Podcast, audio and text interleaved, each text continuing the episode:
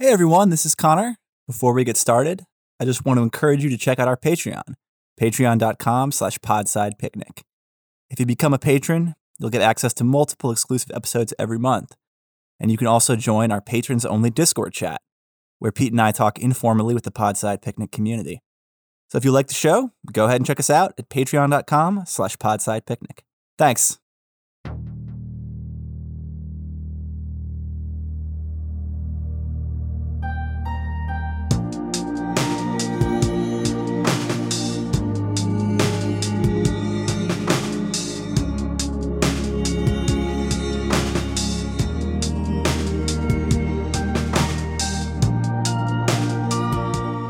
Hi, everyone.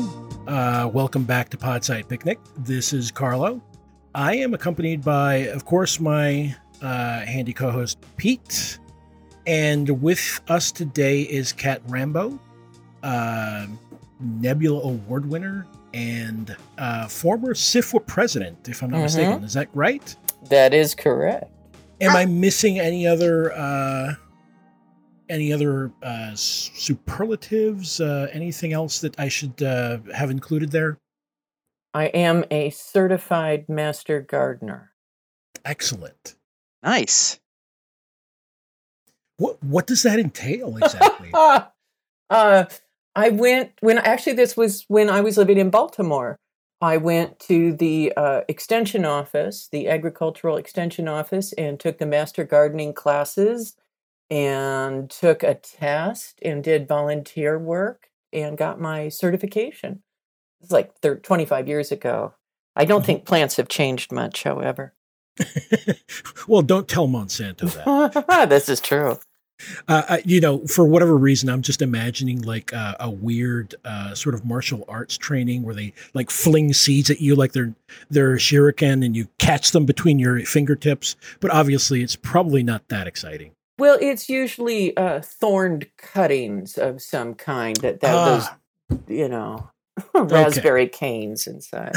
oh no all right well so uh we had uh for prepared for your uh for your visit today by reading your nebula award winning was it an it's a novelette is am i It is a novelette, yes. uh carpe glitter That's And this is a- novelette, Yeah. look it only if it's if it comes from the novelette section of france otherwise it's a white sparkling novel This is it. This is you guys are just it's amazing the acumen being displayed here. I I didn't study. I didn't study five whole years of syphilis to come half cocked. oh, there we go. There we go. But anyway, uh, we we did read your. This is a 2019 novel, um, uh, Nebula Award winner. Is that correct? Mhm. It is. Okay. Uh, I'm I'm bringing this right off the dome, so forgive me if I sound in, uncertain. So, but uh, yeah. So, uh, in any case, uh, we know that just so I get this out of the way because Pete's probably going to come in and ask me. So, how do you know each other? yeah, that's usually what I do. So well, we we met in Sarah Pinsker's kitchen, actually, That is- I believe. Uh, Sarah Pinsker, who is a wonderful Baltimore-based uh, writer and singer, and currently a SFWA board member, uh, very Also- graciously allowed me to crash in her space uh, while I came down for the Baltimore Book Festival, and you were, I believe, her roommate at the time.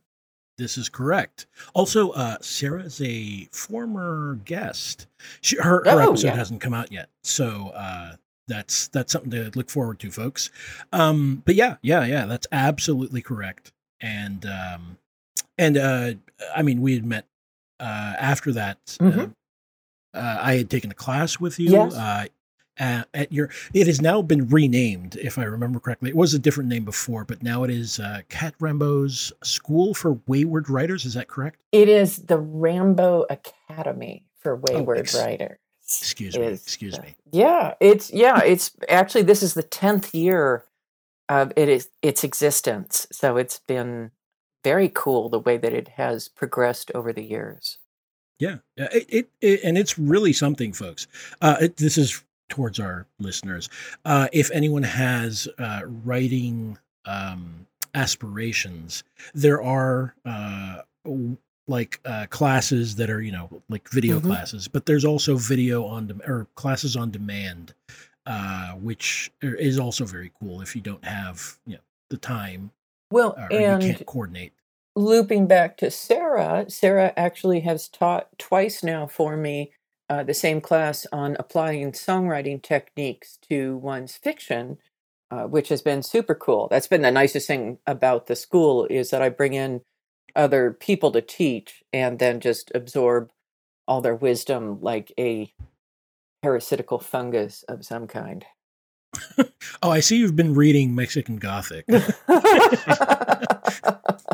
but yes, Hmm. that that is that is a pretty cool thing, and that I did not know that. Although I believe maybe I I should have known that somewhere. Uh, it's one of these pieces of information that floats around, and I see it for a second, and then immediately. It like goes into some Oh, yeah. del- delves deep into my brain and comes up at some weird moment. Um, but yeah, uh, and we have met also at uh, the at most recently was at the Pittsburgh Nebula Yes. uh, Awards conference, which um, was fun. But Yes. uh, but now that uh, well, we'll see when when the next time we Ah, can see each other that's one of right. those is. That was in the before times. Well, yeah, we, we we asked Sarah when she was on if she was tired of being right. So Oh God, yes. I mean, how many times has she been asked that question so far? I'm sure. I'm sure. I was being I was being more more cheeky Oh, yeah. than anything else, Oh, but yeah. uh, I'm sure that she's he- heard that one ad nauseum these days. But uh, uh, let me get out of the way a second and have Pete ask you a couple of questions. Yes. Okay. Well, th- let, this question has a long lead in, which is disappointing because it's a pretty simple question. okay. But um, one of the things that I do when I'm trying to answer a question ab- about or design a good question for an author is I dig around a little to make sure that it hasn't shown up in 40 other interviews because I don't want to annoy you. And so um, the first thing that popped up when I was looking for this question is the following article from the Edinburgh News. Um, lost and injured cat Rambo traveled eight miles. Yes. Yes. So I mean that that is that is very impressive. Impressive. I, I'm guessing it's It- not you. It's not me. And did you run across the guy? There was for a while a New York taxi driver who drove around with his cat, and of course his cat's name was Rambo. And then there is a person who is also named Cat Rambo. And I actually have have uh, we've messaged back and forth a couple times. She lives in Florida. Is a I believe a graffiti artist, and the way that I ran across her was a pointer to the fact that she had won an underwater pumpkin carving contest with a pumpkin carved in the likeness of George Bush. This sounds like the most Florida competition ever. I, I'm uh, I'm gonna just jump in there a second because that is amazing. But but Pete, please go on. okay, sure. Well, I mean, the question is never going to be as good as that. But um, I I lived in Vegas for a number of years, and one of the things that struck me about this story is that there were elements that really made it clear that you knew Vegas, or at least did your homework. Mhm. Like the uh, the sort of uh, side-handed putting somebody at the Luxor because that's what you do with guests you don't want. Like yes. that really jumped out at me and so i was sort of curious what your relationship was to vegas because you or you know was it was it homework or experience Well, the way that I knew Vegas was was two ways, and one is uh, Tim Powers has a wonderful novel called Last Call. oh it's one of my favorites Ah, I love that book, and it made me kind of fall in love with the city before I ever went to it. But then, uh, this to sound sort of bizarre. So I used to work with an online game, a Mud, and we used to have yearly gatherings, and so we gathered in Vegas at one point, and uh, we, God, what was the name of the hotel? We went to like the Sahara because it was a desert themed game and it was this really kind of crappy off the strip hotel. But we went around to the Luxor and we went to the the was it Excalibur where the Yes. knights yes and cheered for the Dark Knight and it was hysterical. Yeah, but those are my two experiences with with Vegas. Actually, is is it right there? That's perfect. So honestly, that jumped right into my second question, which is pretty amazing.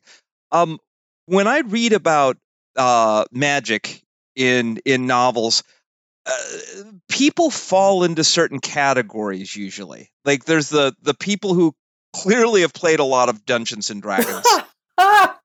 Uh, there's there's people who are in, interested in some sort of historical or even an indigenous connection, and then there's people who like street magic. And so when, when I read this, this it well, it felt like Last Call or Earthquake Weather or something like that, where the the rules existed. It's just most people don't see them. yeah, yeah. And so, like, what is is that? Is that throughout your work? Do you do you love street Mm. magic, or was this an experiment? Well, no, I, I will say, and I have played D and D for a bajillion years, and I do have some stuff that's more, I would say, more fantasy kind of classic fantasy leaning with spells and such. But yeah, no, I love I love that urban fantasy magic. I love the street magic. I love uh, which Tim Powers book is it where the ghosts get lured by the glass candy or by the coins that are glued down and they, they, they act as ghost traps, right? And I Isn't just, oh, so good. I love that stuff. I, I love that kind of the weird magic where it isn't quite explained, but it feels it feels like it makes sense, but you'd have a hard time figuring out the system by which it makes sense. Well, it's like Would the that- the palindromes on the ashtrays. Yes, that's it. Yeah. Um. Is that uh, Medusa's web? Um. It's earlier than that. Okay. Um. It's not earthquake weather. Oh, it's expiration date. It's expiration date. That's it. It's the one with Yes. Thomas Thomas Edison's ghost. Yes. Oh, I, I, I'm. Oh, I'm so pleased. I love those books, and I never meet other people that like them as much as I do. I nobody will talk to me about those books. Pete, that's not true. I, I Okay, mean, at least I read Last Call. It's true. Well, and I'm, I'm not calling you out. Usually, when we're together, like we need to talk about the author stuff. So you know. yeah, it's true. It's true. Um, I, I, uh, it's funny because I immediately figured that this was sort of, I, I do see the Tim Powers connection, but I was immediately thinking about um, one that this is sort of like a hidden history type of uh, Mhm. narrative, Hmm. and two that obviously part of the hidden history is the Nazi rod of seven parts, uh, Yeah. which is D- uh, uh, a callback to the D- the horrible D and D uh, artifact, which. Uh, yes, Oh my God, that's awesome. that's very good reading. I'm impressed. well, you know, I, I I do try. I have my moments, but yeah. So uh, Heinrich did feel like a bit of like rod of seven parts, where you're like, mm, Mhm. yeah, it's a bad idea if you put them all together. I think. Yeah, yeah, yeah. So w- was this based off of? Was this just off the dome, or was this something that you had been thinking about? Like, is this sort of like a Hellboy slash Indiana Jones thing? Well, this story actually had a really sort of weird origin, which is that somebody came and said, Will you write me a diesel punk uh, story for this anthology I'm doing? And as sometimes happens, I procrastinated and ended up not giving them the story, which I had not promised. I just said I would try, so I, I was felt clear on that. Let me Mhm. justify my guilt here. Um, but uh, and and so I had started writing the thing with Heinrich, and then I ended up. God, what was it? I started thinking about that phrase "carpe glitter," Mhm. and then I was trying to figure out how to put the two together. And I had been watching a show on hoarders, and so those all collided, and I decided to do what became a novelette. It was supposed to be a short story. Right. Well, I, I was going to point out that um, as I was reading this, because I read this after I read, and granted, this is not necessarily fair because uh, Sarah's latest story, Ugh, um, Two That, Truths you and a know, that's Lie. not fair. yeah, I know. So but I read that first, and then I read this, and I thought, huh, two hoarders stories. Well, and you, Um, you know what happened was Ursula Vernon came out with a hoarder story at the same time. It was just, it was like clearly something in the zeitgeist, I think. hmm, interesting. And was it written during uh, the pandemic? No. Okay. No, this was written several years ago, number of years Okay. ago. Because I, I could justify it if it was all in the pandemic because we're all trapped looking at our shit. We can't get away from it. Let's see, I I totally identify with that. It's like I have this crap. How do I get rid of it? Yes. Um, I I purchased a few weeks ago this breakfast nook and it arrived in like a couple of flat packs and I was going to throw my kitchen table away and build this beautiful little breakfast nook. So I no longer have a kitchen table and I have like wood everywhere. It's like Yeah. awful, Yeah. Yeah. which isn't relevant. I apologize. I know, but it, it is pandemic life. I mean, I usually have a, I- you know, I'm a writer, so I accumulate books because people send them to me, and I, I have an unfortunate book addiction. And I am used to being able to take a few bags of books down to the used bookstore and get get rid of them that way. And my husband and I are practicing uh, strict isolation because he's uh, pretty at risk, and so the books are piling up. It's terrible. It's good insulation in the winter yeah, though. yeah, this is true. Yeah. So, did you study up on uh, like modern? Well, these aren't necessarily modern uh, uh, magicians or anything like that. These would be more like mid-century magicians. Um, so, like uh, Eterno and uh, and the uh, grandmother in the piece. These are sort of more of the sort of heyday of Mhm. Vegas. Is that Mhm. right? Hmm And that is because uh, when I was in high school, actually, I loved uh, sleight of hand and actually uh, did a lot of practiced a lot of magic tricks and was would go to the magic store and buy tricks and was never terribly good with them, but really had a lot of fun with it. So yeah, I I love uh, I love magicians and magic tricks. I think it is uh, one of the coolest things there are. that makes me think because I maybe this is an, an unkind stereotype, but uh, I've always thought about like stage magicians or, or sleight of hand, you know, prestidigitation, Mhm. uh, and so on and so forth. And generally speaking, a lot of magicians also love to study sort of the I don't know if it's real psychology, but it's definitely pop psychology type of aspect of like how to trick people, how to divert Oh, attention. for sure, for sure. Did you did you get into any of that? Um, well, I worked for a while at a counseling center that practiced uh, neurolinguistic programming, uh, which talks about kind of how to read how people think by listening to what they say and how they say it, and and watching some of their uh, micro expressions. Um, so yeah, actually, uh, I have done some of that. I don't think I've ever used it though to do like uh, tarot cards or anything like that. Mm, interesting. Okay. Okay. I mean, I just find it fascinating because it it sort of goes sort of uh, hand in hand with Well, like the it's it, I mean it's absolutely true, and I can think of a time when actually when I was in Baltimore, uh, and I went down to Fells Harbor uh, with Mhm. my mother, and we were walking along, and there was a little shop that was like tarot cards, and the woman was standing in the window, and she beckoned to my mother, and my mother said, "Let's go in," and I said, "No," and she said, "No, no, no, let's go in." I was like, "This is a mistake." And we went in, and it was just fascinating to watch this woman who if I had not been there, would have had my mother buying like 50 bucks worth of, of candles uh, to help her cleanse her energies. I mean, and my mother's not a dumb woman, uh, but this woman was good. She was really good. I, I know what you mean. uh, I I worked for about five minutes with some.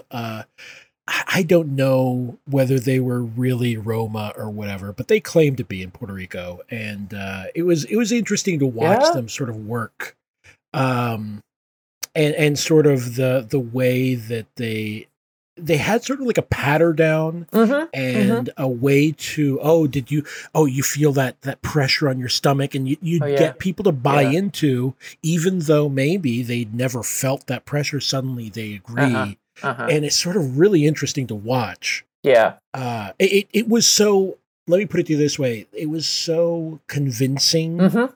uh, to that person that I started wondering, well, is there something really Yeah. there? And then you go like, no, come on now. yes. So, to our audience, we're not disparaging magic if you believe in it. no, no, not at all. Well, and I think, I mean, I do think there is a lot to be said for sort of the kind of quote unquote power of positive thinking and visualizing what you want and and just sort of thinking about it. I and, and sort of if you want to label that a magic of sorts, I think your thoughts certainly influence things and certainly the, the way you're thinking about things influences what is happening to you in terms of what you see because you see what you expect Yeah, it's it's your brain's a filter. I think that's absolutely true. Yeah, yeah, I, I believe that. Um, and and uh, but but by the same token, you can also, if you lean too far into that, you can also let oh sure yourself believe things that are not really there. Um, and you know, I guess to to each person's uh, own, you know, like uh, I Mhm. guess it depends on each person's own Mhm. um, limitations or where they're at. Uh, you know that that's what determines whether that is healthy or harmful. Mhm. I feel. Um, uh, speaking of, because um, so uh, in in in the story, the the relationship between grandmother and mother and granddaughter is very sort of fraught and complex and very complicated.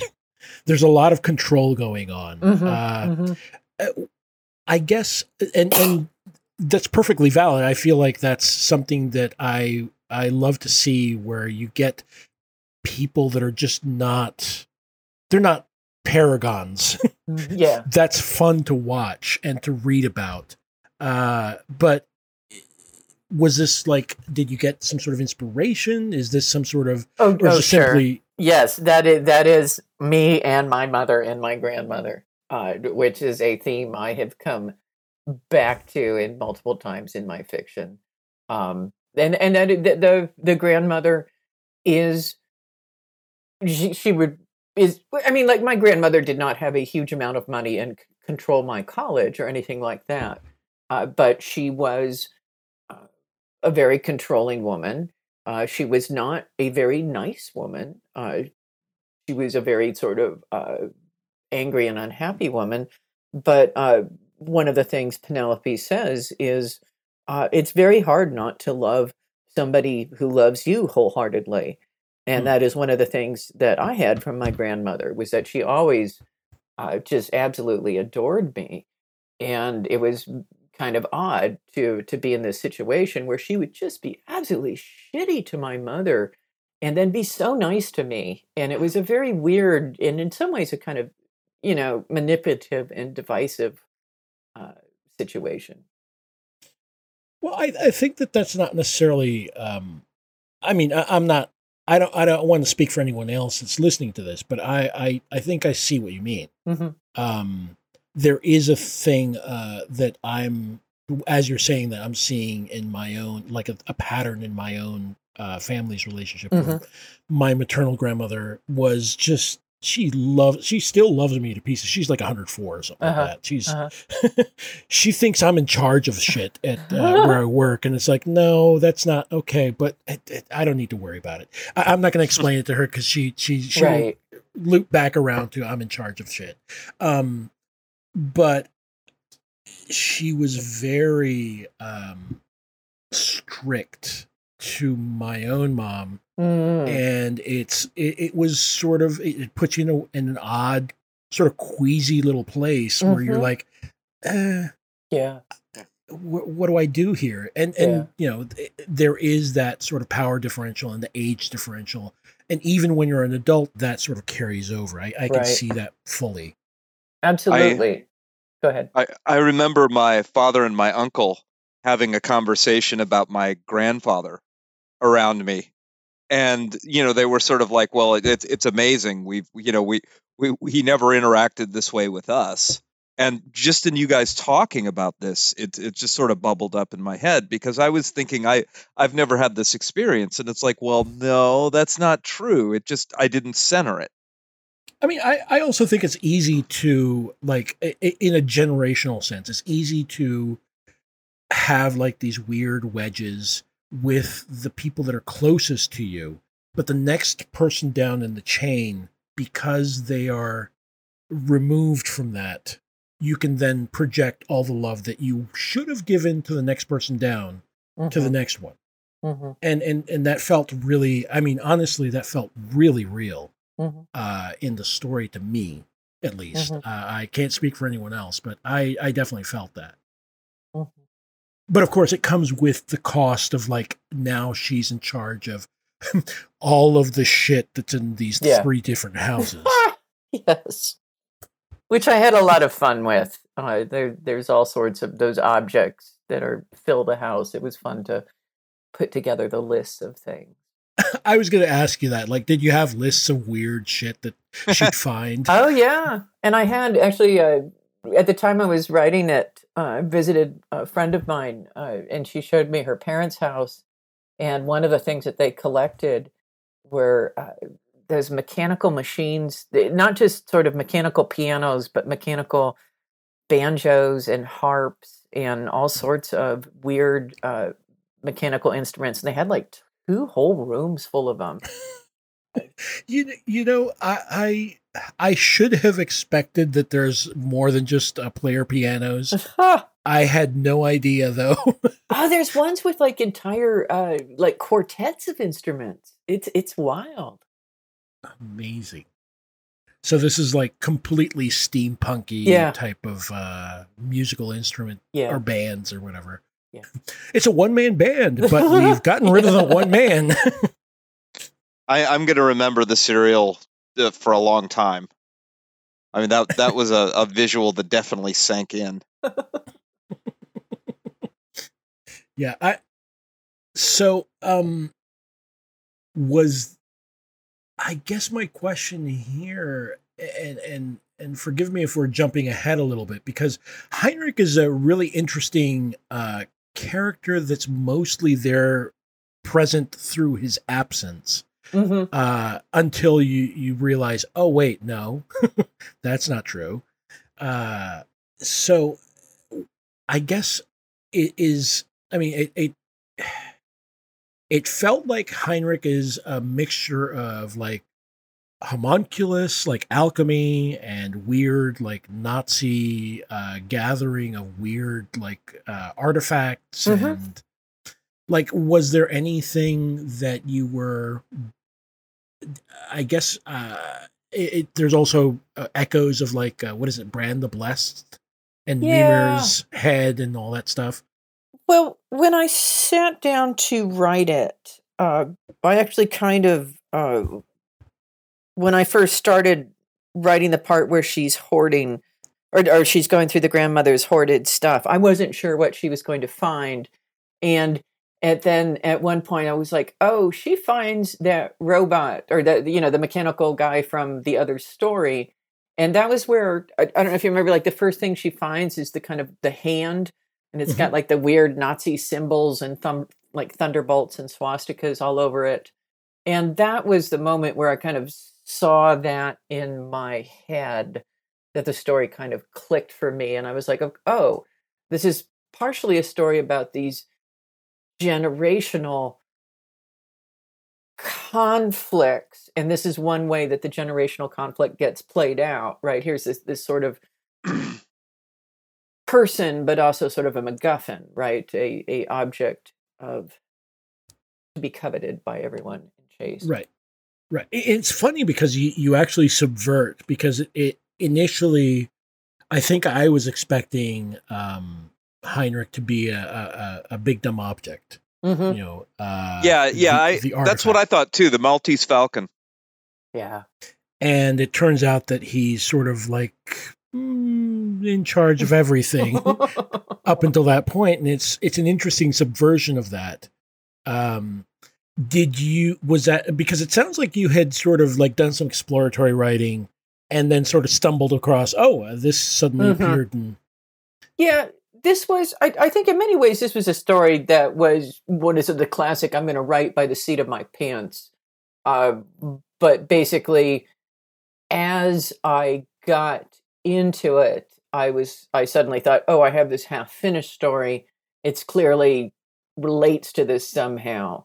And then started thinking about, well, okay, that was about this uh, mechanical man. Uh, that must be uh, she must find him, but I don't want him to find. I don't want her to find him. I want her to find a piece of him. right okay that Mhm. makes sense yeah because then then if he finds all of the then where, where's the rest of Yeah, where's the rest? And and you have to have. I mean, I wanted that that sense of. I, I, I like that sense of kind of having to hunt through all the stuff that she's been going through. And and I like one of the things that I like or or that I'm pleased with is that I I- feel I introduced the place where the final component is fairly early on and fairly kind of as a kind of nice little side note. And then- then when you when she suddenly like oh they're there uh, you're like oh it's those. Does that make sense? I'm trying not to do a spoiler Yeah. No, no, no, it's fine. I mean, um, I, I uh, we could probably avoid spoilers, but it doesn't really matter. Uh, I'm gonna expect that our our our audience is gonna probably read this at some point.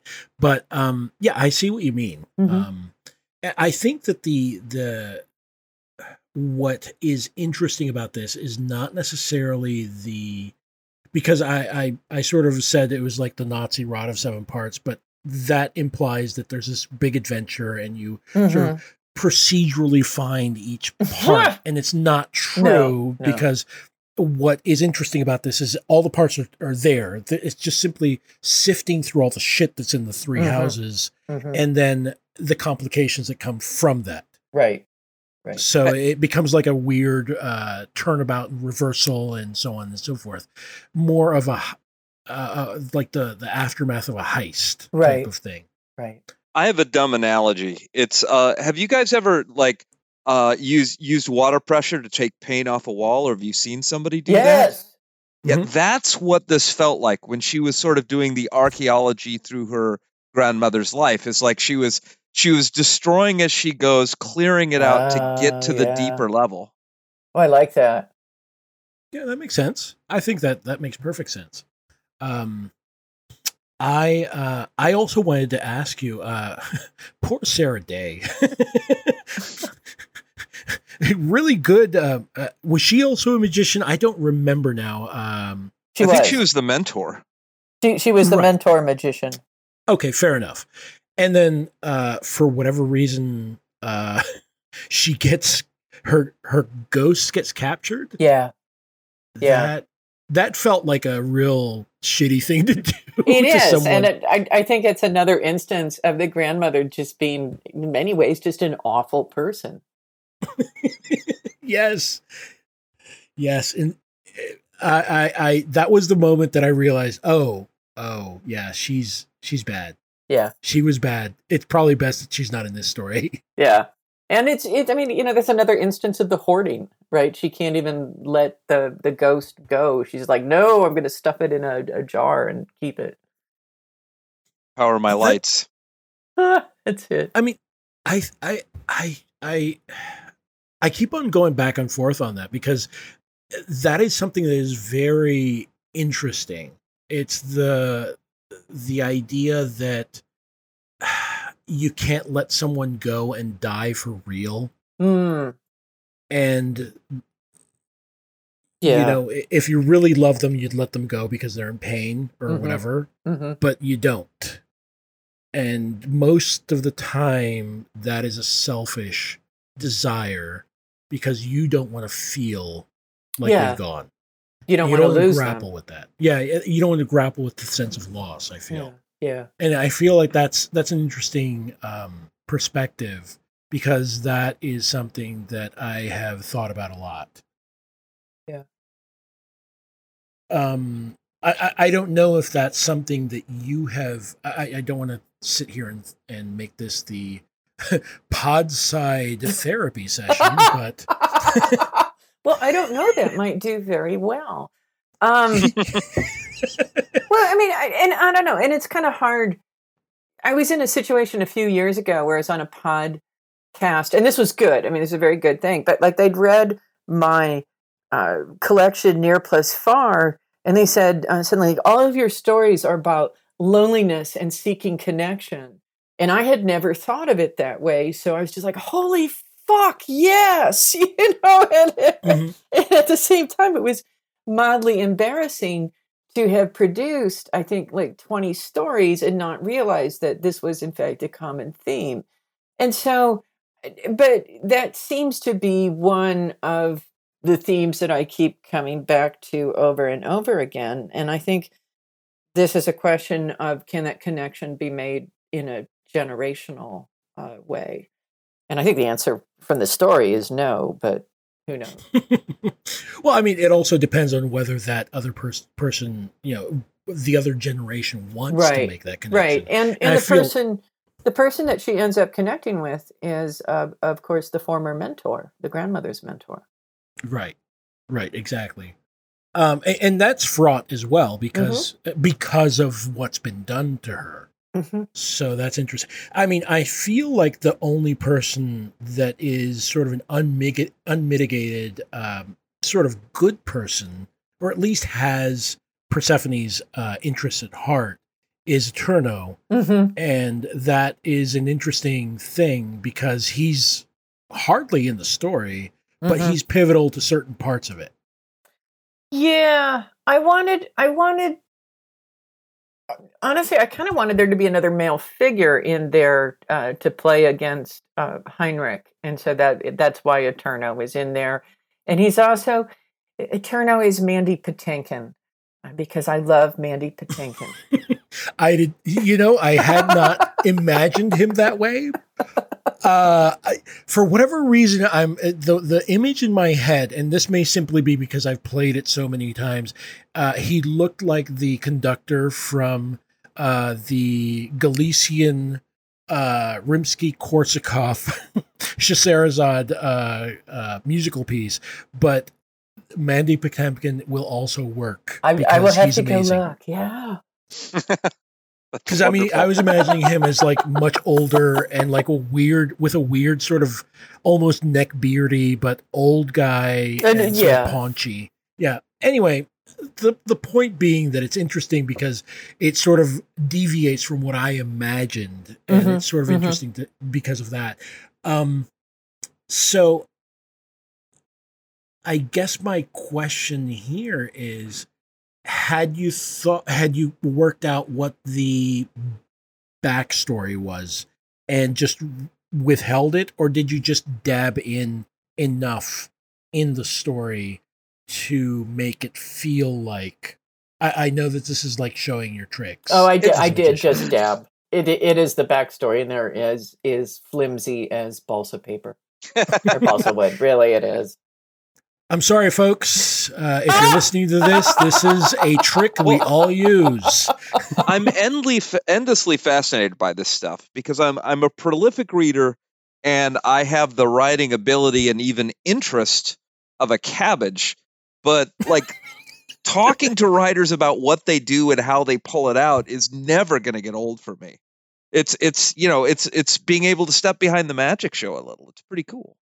It's it's really interesting. I mean, and, and that's for me one of the fun things about reading as a writer is you know enjoying it the first time and then go, getting to go back and say, okay, how did they do that, and Mhm. taking it apart, uh, which I think is just so much fun to do. Well, I, I love, uh, for me especially, I love like the meta aspect of storytelling. Mhm. And having sort of like a meta story in with the story. Yeah. Uh, this is something I go back to over and over again. I just love it to pieces. Uh, mainly because I'm interested in it as well. And uh, you know, in a recent um, in a recent uh, podcast that I was on, I was talking about adaptation and how adaptation lampshades and points out Mhm. this is what's going to happen. And then by the third act, does exactly what it says. Yes. It calls its shots. And you are completely, you are both, on the one hand, you are aware that this is what the story is doing to you. But at the same time, you're also allowing the story to do Mhm. that to you. Mhm. And you're aware of it. And that is an amazing magic trick. You know, it- Yeah. it is it is honestly like the Penn and Teller version. Speaking Yeah. of magicians, it's like Penn and Teller doing explaining a magic trick to you. Mm-hmm. Mm-hmm. It's it's it's like an extra layer of pleasure, right? Mm. Because it fits together so neatly. Well, I mean, it, it also, um, I think it also speaks to, uh, or, or, or uh, maybe hits that that dopamine level where you are now in on the trick. Mm-hmm. Oh yeah, because I mean, I think one of the things that you want to do as a writer when you're doing tricky stuff is is a you never want to make the reader feel dumb uh, because they'll assume they won't assume that they feel dumb because you didn't do your job right they'll assume that they're dumb and that's why they feel dumb and that's not a good feeling uh, Mhm. and so they're not going to come to you anymore because you made them feel bad but when they're kind of like he he he i'm in the know it's it's an extra layer of pleasure it's just kind of you're in the in crowd you're extra savvy and that's Yeah. a, a very honest honestly pleasurable thing right Well, and that's got to be a balance too, because if you feel like you figured it out and the author didn't want you to figure it out, yeah I mean that that's always an ugly feeling. But what you're talking about, where it's shared, I do like that very much. Oh yeah. Well, or the there's a, a few books or a few some stories that pull it off, uh, where it's, it's an unreliable narrator, and you find out at the end, and you're like, "Holy fuck!" And then you go back and you look, and they played totally fair, right? They played Yeah. absolutely fair, and they showed it to you, and you're just like, "Wow." It's like the momentum effect or momentum. Yeah, Yeah, Memento. if Yeah. I could say it, yes. well, It's Uh, also- six, Sixth Sense. That's it. I was just way. about to say Sixth Sense. Like, remember, like that moment where you suddenly like, oh fuck, he's you know, I'm I'm going to spoil Sixth Sense for anybody listening. He's dead. uh, but Spoilers for a twenty-year-old movie. right, they go back, and you get that kind of montage of moments, and you're just like, oh shit, I'm reading that moment in an entirely different way now. Yeah. I mean, I, I I love doing that, especially in my flash pieces where Oh, it's yeah. like um y there is because there there is a character arc, but sometimes, especially in flash pieces, because they're so short, what you substitute that for is a reader arc. Right. That's where it. they're where they're aware you suddenly be, make them aware of a context and then suddenly everything previous to that before that reveal is like oh Yeah. okay I I talk about that in my flash class, and the story that I use to talk about that with is the Hemingway six word short story. oh Right. god yes. Because it's you know it's for sale and you're like oh what's for sale? And then it's like baby shoes and you're like oh baby shoes that's so cute. And then it's like never worn and you're just like oh fuck the baby's dead right? And yeah. Yeah that that's a that's a horrible oh god. And and the change takes place in the reader's understanding of the story I mean, and and uh, to to that, I, I I did riff on that with uh, this was actually my first pro sale was uh was it clown car driven once never emptied. So that's the title. oh that's, That's so title. awesome it just it just tells you the what to expect from the story right from the oh, s- from- seriously that is a that is a very good title i love it so, um, c- can I ahead. go somewhere off topic for a second? oh sure Well, you did something that I thought was really fun a few years ago, which was a uh, it was in a new weird compilation. oh yeah Yeah, you, Vandermeers put together. yeah, yeah. You participated in a round robin that I always thought Yeah. was really cool. Could could you tell the folks at home about it? So, uh, yeah, I had I had done actually a collaboration uh, with Jeff Vandermeer through kind of weird series of coincidences. And then when he was doing the new Weird project, he said, Are you interested in taking part in this round robin? And I was super new and I was super intimidated. And I was just like, Oh my God, I'm going to do a terrible job. And then I'll get blackballed from the industry and no one will ever speak to me again. And so, uh, I worked my butt off on that piece, and I think it, it was fun to do, but they are really weird. Really, really weird. That's yeah. I, I mean, it's it seemed like there was no guardrails on it, but I mean, yeah, that's there, there weren't. Yeah, it's Well, they did, they just gave you kind of like pieces. Like mine, one of mine was I I can't. Was it the the I can't remember the names of the creatures. God, I can't remember. It's like the Oh. creatures that are. I want to say salps or something like that. Uh, never mind. Go ahead. Oh, that I, I, I just was I was sort of fascinated. Like it's an interesting mix of authors because Mhm. like there's some in there that really jump out at me. Like like I love Paul Di Filippo. I'm a Oh, yeah. huge Gilman fan. You know, Yeah. and just the idea that they brought everyone together to do something like this, and it was sort of sewn together at the end. Yeah, yeah, and it was a lot of fun. I mean, it, it collaborations and working with other people is is when it's interesting and fun. People can just be so incredibly rewarding, and you end up producing something that you're just sort sort of you look at it and you go, "Holy shit!" This was me. And that's it. That's it. Well, and, and it's funny because um, you, you mentioned that, uh, and uh, we had Erica Satifka on, uh, and she was mentioning collaborations with her husband Mhm. and or her spouse, and uh, it was interesting because we asked her like, so did it?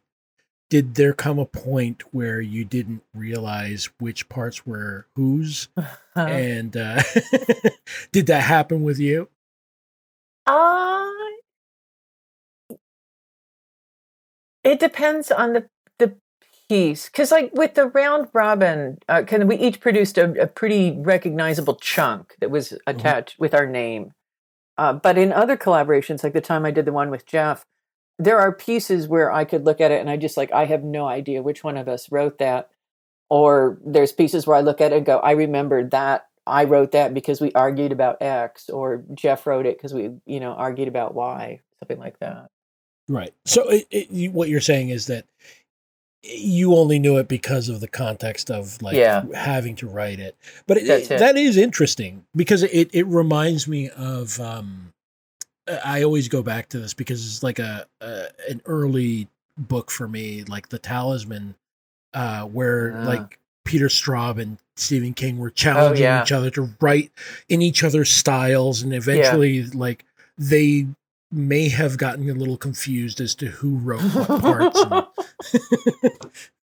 it's Well- it's it's it's really interesting. Yeah, and and you know, you want to be in a writers group with people that are better than you because you'll learn more from them, and you want to collaborate with someone who is better than you. And I was very lucky to get a chance to. Uh, I, I think everybody I've collaborated with, I have learned enormous amounts from. That's amazing. Uh, one of these days, I may collaborate with somebody. Who knows? Uh, but uh, yeah, i- if you're listening to this, I may want to collaborate. Please call us. There you go. Uh, One eight hundred. yeah. Yeah. Yeah. One eight hundred C O L L A B R.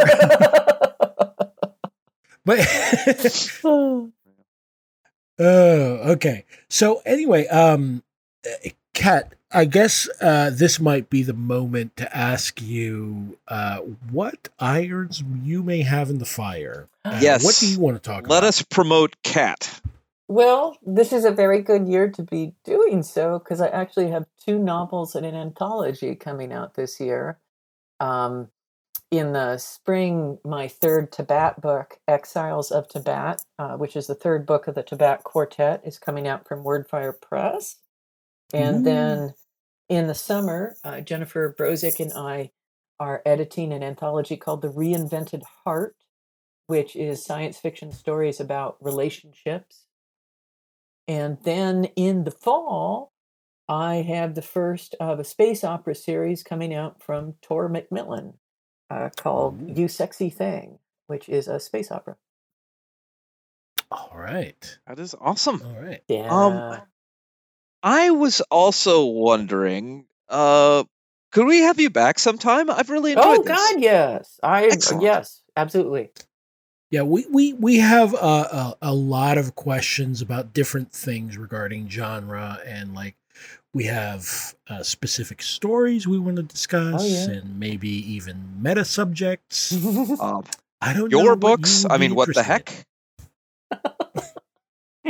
I like talking, so I, I will always be happy to come back. I, I will mail and figure out the next time. Excellent, Awesome. excellent. All right, uh, Pete. Do you have anything else? Uh, Uh, no, I just I, I hope when Chewie went crazy at the beginning of the episode that wasn't too audible. Um, I didn't hear a No. thing. Okay. so- yeah, I've got, I've got Uh, a it- hundred pound mastiff mix who thinks me not watching him is a personal affront. So Uh, Pete, how dare you do violence against Chewie by Yes. not Right, watching him? That's right. Oh, can I tell you about the pig? Yes. This is the Yes, weirdest go thing. ahead, man. So he's he's been going to daycare, and I just got him like a month and a half ago. And uh, when when I first brought him to the day, daycare, they gave him an evaluation, and he failed it with flying colors. Like absolutely failed to do anything they wanted him to do. And so he's not in Gem Pop. He's in the isolation ward, unfortunately. And so you know, when you phrase it like that, Pete, it makes it sound like a tragedy. Oh, really? Oh, this is so awesome. Yeah, but wait, the pig. Is, t- please tell me there's a pig at doggy daycare. Oh, there is a pig at doggy daycare. so I, um, I, when I when I dropped him off last night, or I'm sorry, I picked him up last night. I don't overnight him. I when I when I picked him up last night, I was like, well, I can't wait till he gets through the training process so he can hang around other dogs. Um, he's, you know, he he really does need dog friends. And the guy looks at me and he's like, oh, he has a best friend, the pig. And I'm like, the and he's like, oh yeah, you know, we've got the pig in the back. And Chewie gets really mad when anybody bothers the pig, and they go out and they play together during the sessions. And when their cages are next to each other, Chewie cleans him, and I'm like, Oh, I need a photo of those two playing. So, but did the pig do better on the evaluation than Chewie did, or did they do kind of at the same level? I I don't know. Like they might have just sort of formed a a, a gang bond. of some kind. Yes. they probably I- I- didn't even test the pig, you know, I- because I'm just, I'm just, I'm just imagining that the pig is like the TA of the daycare. Oh, that's it. That's it. yeah, I just I have no idea what's going on. I'm just imagining. I'm sorry, Pete, but I'm just imagining like that'll do, pig. That's it. I I want pictures. Oh, w- when I get pictures, I, we w- we will at you on Twitter when that Awesome, happens. I awesome, promise. awesome, awesome. Well, you know what? I'm, so I'll tell you because we just got a few more minutes. I'll tell you one of the funniest stories. Which and this was in Baltimore, and I lived in Charles Village, Mhm. and one of the people in Charles Village had a- one of those little pot-bellied pigs, and they had a monkey. And the monkey would ride around on the pig's oh back. Oh my god! And I had seen this like twice, and I kept telling my fellow graduate students about it, and they're like, Cat, you are on fucking crack. And I was like, no, no, I swear to God. And then finally one day we're out walking. I was like, there it is. it was the pig with the monkey. And the monkey had a little Incredible. uniform too. Well, we, we now know what the outro music for this episode is going to be. and it's going to be the baby monkey song. Ah, Okay, then you're writing it up. I'm not that's typing perfect. That's so perfect. All right. Oh. I On can't that even. I'm sorry. I can't even do the outro. I'm laughing too hard. Okay, okay. Um, uh, Cat, thank you much so It much for been a coming. Pleasure. Uh, uh, Total thank pleasure. you, and everyone. I hope you guys had as much fun as we did. All right. Have fun, folks. Ooh.